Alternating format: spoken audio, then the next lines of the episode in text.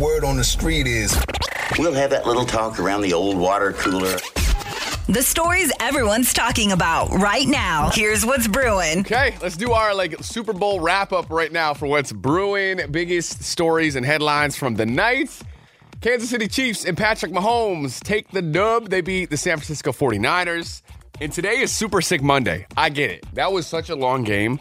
It is something crazy like 18 million people calling in sick to work today. Some of the surprise guests for Usher's halftime show was Ludacris, Lil Jon, Alicia Keys, and get this, Apple is scrubbing the internet. If you heard, if you watched the halftime show, you know Alicia Keys had a rocky start. Here's what really happened. Some people want it all. Here's what Apple's doing. You you use Google this, you look anywhere. This is what they scrubbed it and made it sound like. Some people want it all. What?